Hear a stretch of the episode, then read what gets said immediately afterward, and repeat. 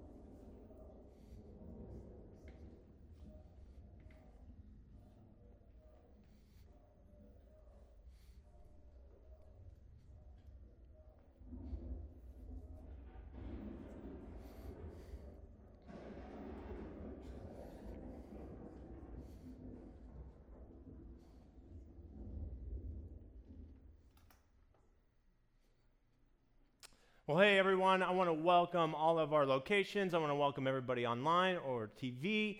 I am super excited, and I think all of us should be excited because this new series, Thunderdome.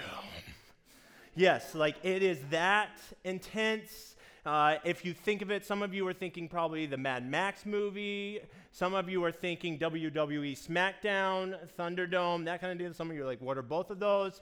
Either way, Here's what you need to know. When we talk about Thunderdome, you got to think fight, you got to think rumble. There are just going to be things that we are going to work through.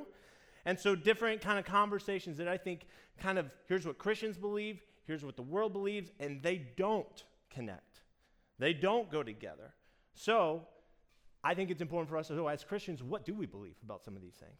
We'll be talking about the Bible. We'll be talking about pain and evil, the spiritual world, uh, sanctity of life, and on top of that, origins, science. How does all this play into our lives? And so today the focus will be the Bible. And I think the ultimate question we're asking is the Bible reliable? Can we trust it? And I think there's world just telling us a lot of things. And I, my hope by kind of our end of our time is that you start to go, okay, I understand more why God gave us the Bible. Because that should be a question we all should be asking. Why do we need it? Why did God give it to us? And so, to help us kind of go into that, I think this scripture begins to help us see that a little bit. Look at this in Hebrews uh, 4 12 through 13. For the word of God is alive and powerful, it is sharper than the sharpest two edged sword, cutting between soul and spirit, between joint and marrow. It exposes our innermost thoughts and desires. Nothing in all creation is hidden from God. Everything is naked and exposed before his eyes, and he is the one to whom we are accountable. I picture it this way where um, the Bible is something that God goes, I want you to see the truth. I want you to know the truth. And not only that, I want you to see it through what I've done through different cultures, how I've navigated it with people, and what I've done throughout all of history, just showing them who I am so that you can know the truth. So it penetrates us and it will convict us. That is the role of sometimes the Bible to say, you need this, but it also is there to encourage us. And so, as you kind of work through this, maybe I've had this moment, maybe you've had the same. I was sitting in uh, high school junior year English class. the English teacher goes, We're going to talk about the Bible today. I was like, Okay, this is awesome. This will be great. I'm actually like wanting to study this more. Uh, he goes, So here are these two gospels. They contradict each other. This is why the Bible is a problem. And I was like, uh, I don't know how to handle that. Because I grew up in church, and it was the first time I've ever heard someone say something against the Bible. And so that kind of rocked my world and started kind of putting some questions, doubts in my head. And for some of us, uh, you could be on the side of like, I've actually struggled that with a long time. I even struggle with my belief in Jesus. Like, I don't know how to wrestle with this. And then I think there's some like, we're Christians, but we also go, yeah, I could, I could use some help with this though. Helping understand what this is, how do we navigate this? I, there are some tough things about the Bible. And so there's two components that we're going to look at. One is historical and one is cultural. And I'll kind of have four arguments that I've heard uh, and processed and studied that I typically hear about, well, the Bible is this, so that's why it's blah, blah, blah. And so let's look at the historical piece first. So, if you were to look at uh, the Bible and see its history and kind of go, is it true? Is it real? Um, one thing that we just need to kind of recognize the Old Testament uh, consists of 39 books, and it was written over a span of 1,500 years. Uh, the New Testament uh, has got 27 books, and is written over, and this is kind of an but anywhere from 25 to 50 years, if you want to put it in there. A lot shorter, let's just say that. Um, but here comes the first argument that I've heard the Bible has many errors due to all the translations. So if you grew up in church, sometimes the argument um, for the Bible was it's inerrant. There are no errors in it. And so then you're like, it's this book that came, fell from heaven, and it's perfect, and everything is great about it.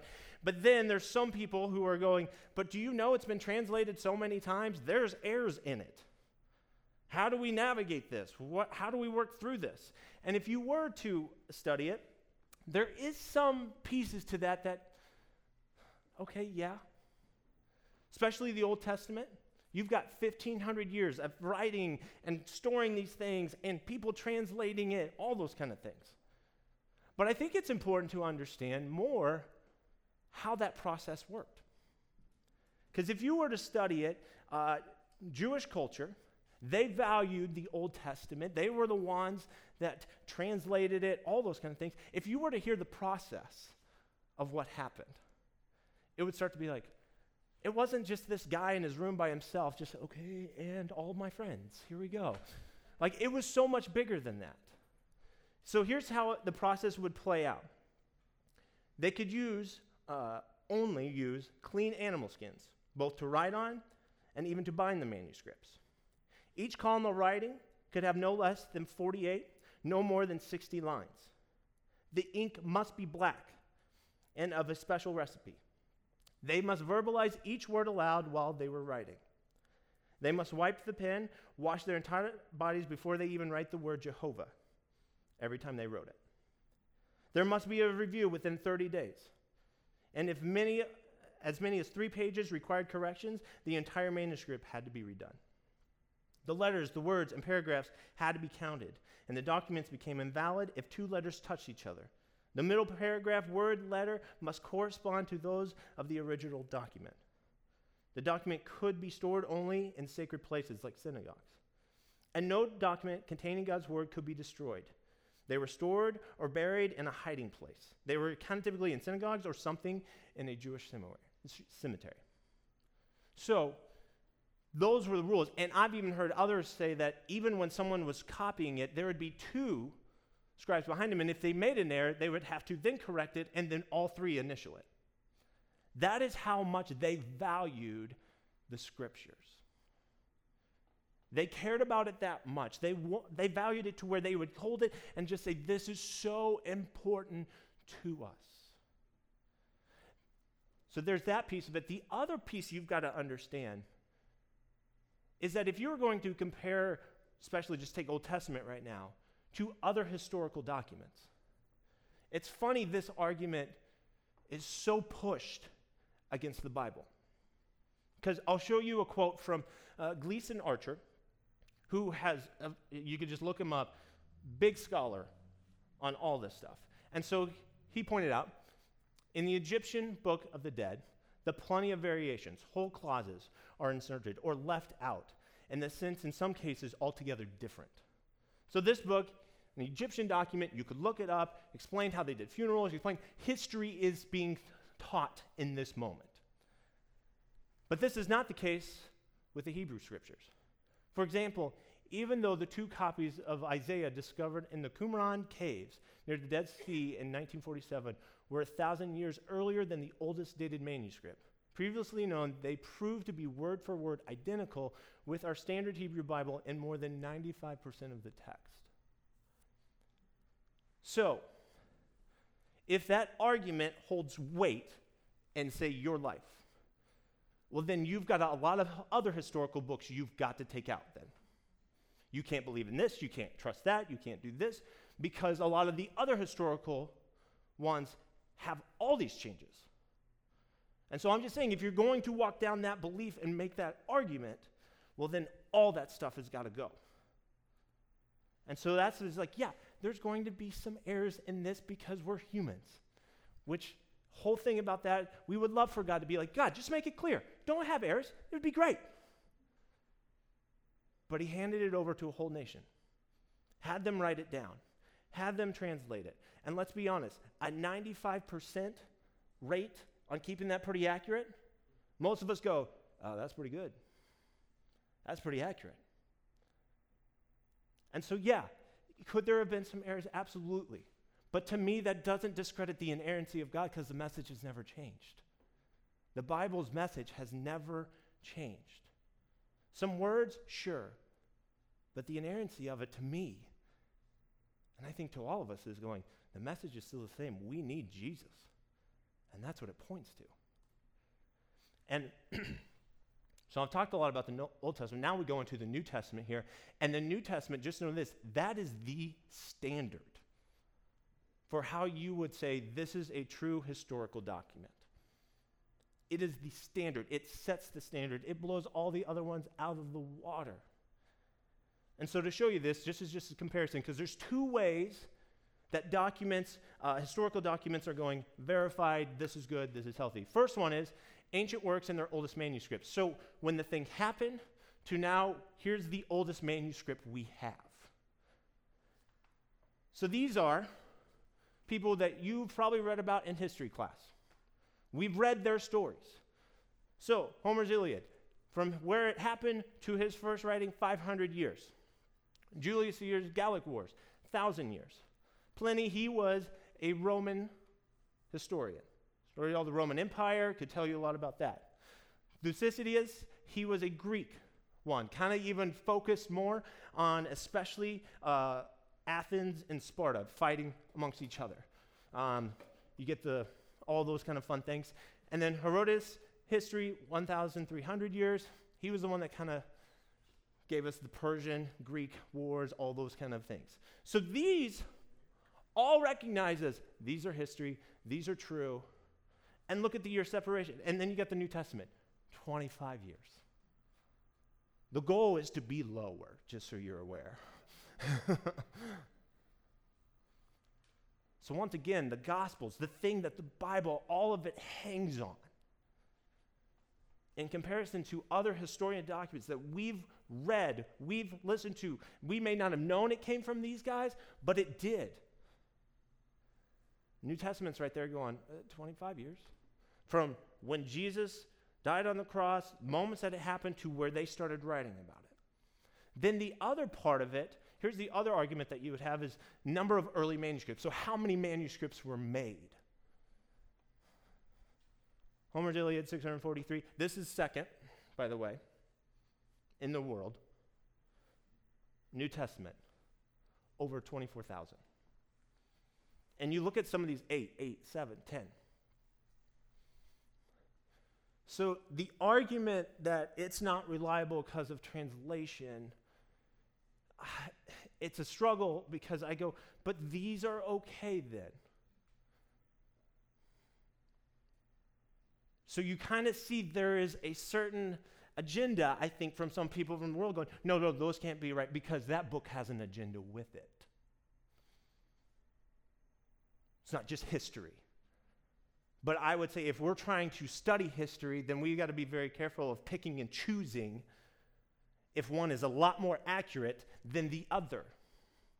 If we're going to include this one, then we probably should include this one as well. Uh, argument number two that I've heard the, Bo- the Bible contradicts itself. Hence my story that happened. Uh, and even some, uh, if you keep on studying this, they'll be like, well, if you read Jesus' parables, you would see like he says this in one parable and one gospel and he says this in another and it's not the same and or he fed 5000 and then he fed 4000 over here i don't understand how is that different i remember one pastor telling like he had this issue and went and told the professor and the professor was like okay hold on. Um, have you ever given the same message to multiple groups of people? Yes. Did you say it exactly the same? No.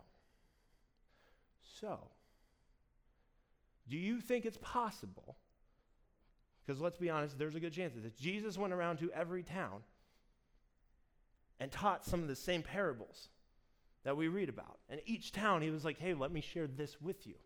So there's a chance that John heard this one and was like, oh, that one, that's, that's when I heard it. Matthew's over here, this is when I heard it. And they're writing on different aspects. And hear me, this happens even for me when I give a sermon. Some of you may come up to me like, oh, I love this point. The other person goes, hey, I heard this point. And I go, those do not sound the same. It's just sometimes how we hear things, our personalities, how we interpret things. So, all the Gospels, even each one of them, were writing for different purposes too. So, that argument is kind of, actually, I would say, validates it. It makes it a little bit more messy, which actually speaks to its authenticity. Because if they were going to make this all up, Bible was just this whole charade, then you would better make sure it all matches up. You wouldn't let that slide. You wouldn't go, oh, okay, well, hey, we'll just, you said this. Well, what, well, I got to say that. They wouldn't do that. To me, this starts to speak to, I heard this, I experienced this, I want you to hear it. They were all trying to do that. But to give you even some uh, examples that are in the Bible and that I've heard from this. So, first one is how Judas passes away. So, in Matthew, there's one. Uh, then Judas threw the silver coins down in the temple and went and hanged himself. I'm sorry this is really morbid, but we'll just kind of go through this, okay? Um, but then Acts, who was written by Luke, wrote it Eh, some of you would be like, this is not the same. Okay. Judas had bought a field with the money he received for his treachery. Falling headfirst there, his body split open, spilling out all his intestines. This is the moment, like, it's not the same. It contradicts itself. And so I would go, okay, but Matthew may have been right, like, okay, here's what happened. And then Luke is the one that expounds on it, like, he tried to hang himself and it didn't go well. He just fell. Things didn't go well split open, all those same things. It actually doesn't contradict itself. It actually could be this is how it played out. Luke is just, uh, he's known as a doctor. He's like, let me explain more because I heard more of the story. So it's not a contradiction. Could be more of an explanation of what happened. Matthew just summed it up. He's like, well, he tried to hang himself. Uh, another example there is how many angels were at the tomb when Jesus raised from the dead? So you see this in Matthew. Then the angel spoke to the woman. Don't be afraid, he said. I know you are looking for Jesus who was crucified. And then if you look at John chapter 20, verse 12, she saw two white robed angels. Whoa, Matthew said one. John says two. One sitting at the head and the other at the foot of the place where the body of Jesus had been laying. But in this, we've got to recognize Matthew didn't say, did, didn't say he just pointed out, did not say that there wasn't two, he just said, this one's talking. Once again, I feel like we're trying to take arguments here and just splice, take the littlest thing and try to make it what we want it to be. And so, to me, if there's anything I could tell you, is just start having an open mind towards the Bible and listening to what it has to say. Because if you have the agenda of finding something wrong with the Bible, yeah, you'll find it. We all will. It's not hard. But I think if we take more of an open mind to it and go, okay, God, what were you trying to teach us here? Is this a historical document? How does this play out? I think we start to see things maybe in a different light. Now, the second component of this is culture. Uh, so you got the first argument here. The Bible is not cu- culturally relevant. This is probably the one I hear the most. Bible doesn't apply to us, it's outdated. Those rules, all those kind of things don't matter anymore. But culture is a funny thing. because all of us, we grew up in this, so we think it's the best. It's our context, it's our culture. So, yes, if you take the Bible and put it into our United States culture right now, uh, we'd be like, you know what parts I love? Love it when we talk about forgiveness. Love about grace. Love your enemy. Love people. Love is awesome. And then it talks about sex, and we're like, mm, nope, that's not right. That can't be accurate. It's, it's outdated. It's all those kind of things. Okay? But if I were to take the Bible over to, let's say, a Middle Eastern country like Saudi Arabia, totally different culture there. They may look at the Bible and they would start to go, okay, uh, sex part, very good, exactly what we would agree to this, and you could probably be a little bit stronger. But they would say, okay, love your neighbor, depends on who your neighbor is. Love your enemy, uh, I don't know about that. Grace, eh. They would struggle with that part of the Bible. So then, if I were to take this even to just a Jewish culture, who struggles with uh, some of the New Testament and Jesus being the Messiah, they would probably agree with, yes, love your neighbor. Yes, do all these things. Uh, yes, sex part, awesome. That's exactly what it should be. But then he'd be like, when Jesus says, I'm the way, the truth, and the life, uh, I don't know. Don't know about that. Realize every culture has probably looked at the Bible and said, uh, not that part, and not that part. Because I think we start to go, I think we could do it better. But God has watched all these cultures. God has been present for all of them. And so, what if, thought process of going, what if He's trying to help each culture navigate the areas where they're going, we don't want to listen to you there? He's like, okay, can we talk about that? But these areas, I'm glad you listened to it here. You like this. Question to ask yourself Do you believe God can transcend culture?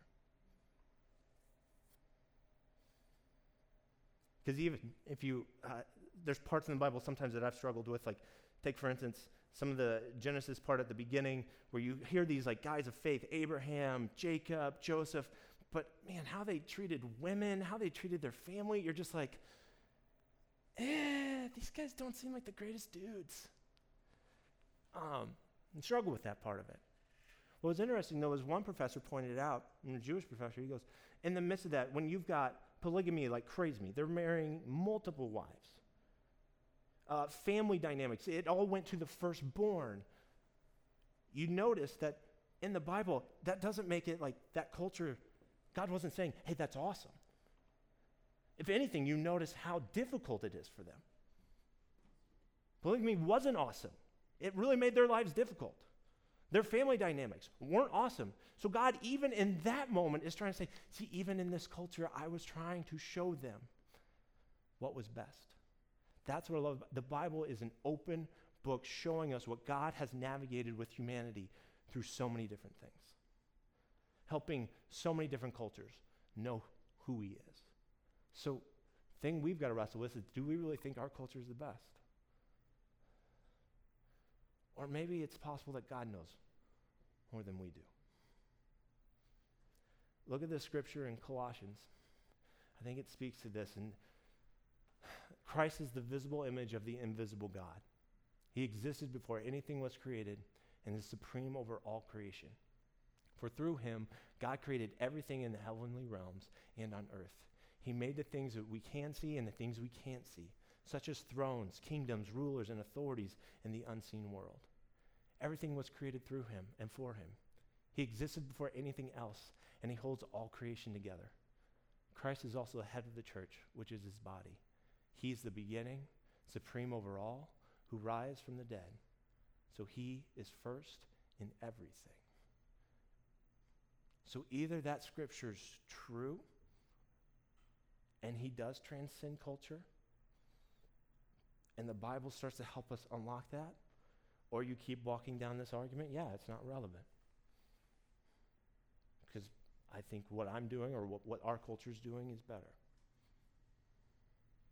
So then, last argument the Bible is not fully followed. So this is kind of where you start to see the hypocrisy sometimes. It's like, well, it says this, but the church doesn't do this. It says this, but you as a Christian don't do this. Um, yes, uh, that somewhat exists. Because uh, I could tell you right now, if I were going to read some scriptures from Leviticus, um, we'd all be like, yeah, we don't do that. uh, give you some examples. Uh, don't have a variety of crops on the same field. Uh, that happens. Um, don't wear clothes made of more than one fabric. I am wearing that right now. I have multiple fabrics going on, just so you are aware. Um, do not cut your hair nor shave. I shaved before, just so you, I, I, it, it, it happened. Um, people who are disfigured and deformed or are blame or blind or lame cannot go to the altar of God. Leviticus 21, 17 through 18. As a church, we don't believe that anymore because anyone and everyone is welcome. So, yes, you could make this argument, but what that tells me is maybe you haven't read the whole Bible. Because those rules, even Paul talks about later in the New Testament, but even the Old Testament prophets were saying, this is not enough. These rules only point to the fact that we need a Messiah. We need a Savior. We can't live up to these. So God was putting this in place, saying, Here's the law. Let me show you where your sin is. And some of these laws back even then, they were for hygiene purposes. So to me, this doesn't make the argument uh, contradict itself or anything or hypocr- hypocritical. It's just more the Bible has been moving and showing us that this right here wasn't the full piece of it it pointed to we need Jesus because we actually can't live up to the law. We can't live up to the rules. So, as I made kind of walk through these arguments, there's two parts that I think is important for us to land and make sure that we understand this. This is, I would kind of put this, the important truths about the Bible. First one is this the Bible is human made. Some of us may in church have thought, like, no, God made it up in heaven and brought it down. That's not true. People wrote it. There's, it's been translated so many ways, transcribed, all those kind of things. It's human made. But to me, that doesn't take away its divinity.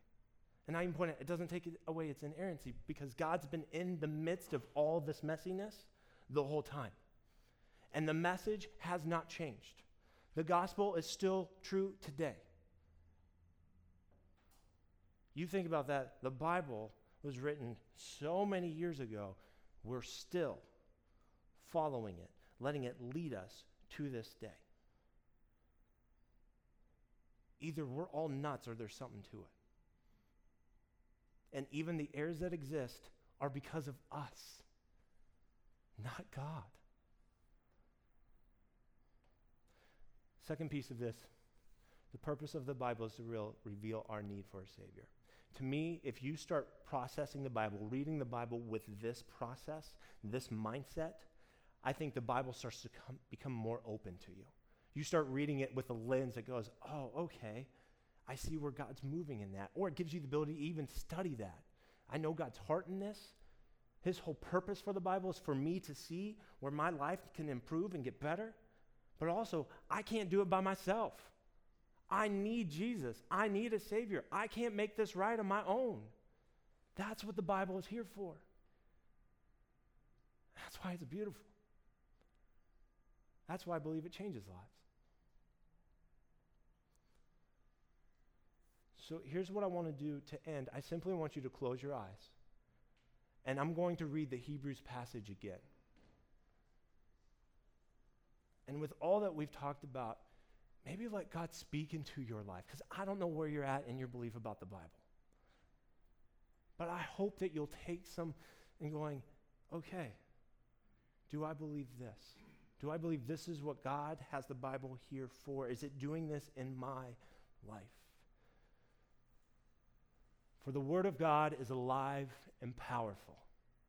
It is sharper than the sharpest two edged sword, cutting between soul and spirit, between joint and marrow. It exposes our innermost thoughts and desires. Nothing in all creation is hidden from God.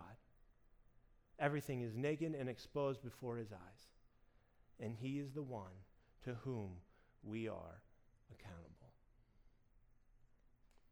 Let's pray. Dear God, I pray that you would be with us. In this conversation about the Bible, may you open our eyes.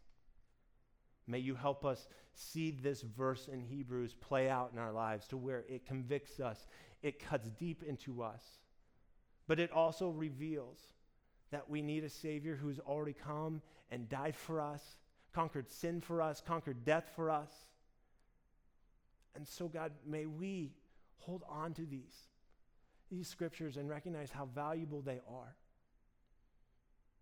Even taking it from historical piece, there's evidence in that. Even cultural piece, there's evidence that. But also just personally in our own lives, we need this to see how you interact with other people throughout history, to see that you sent your son Jesus, and to see what he did here on earth.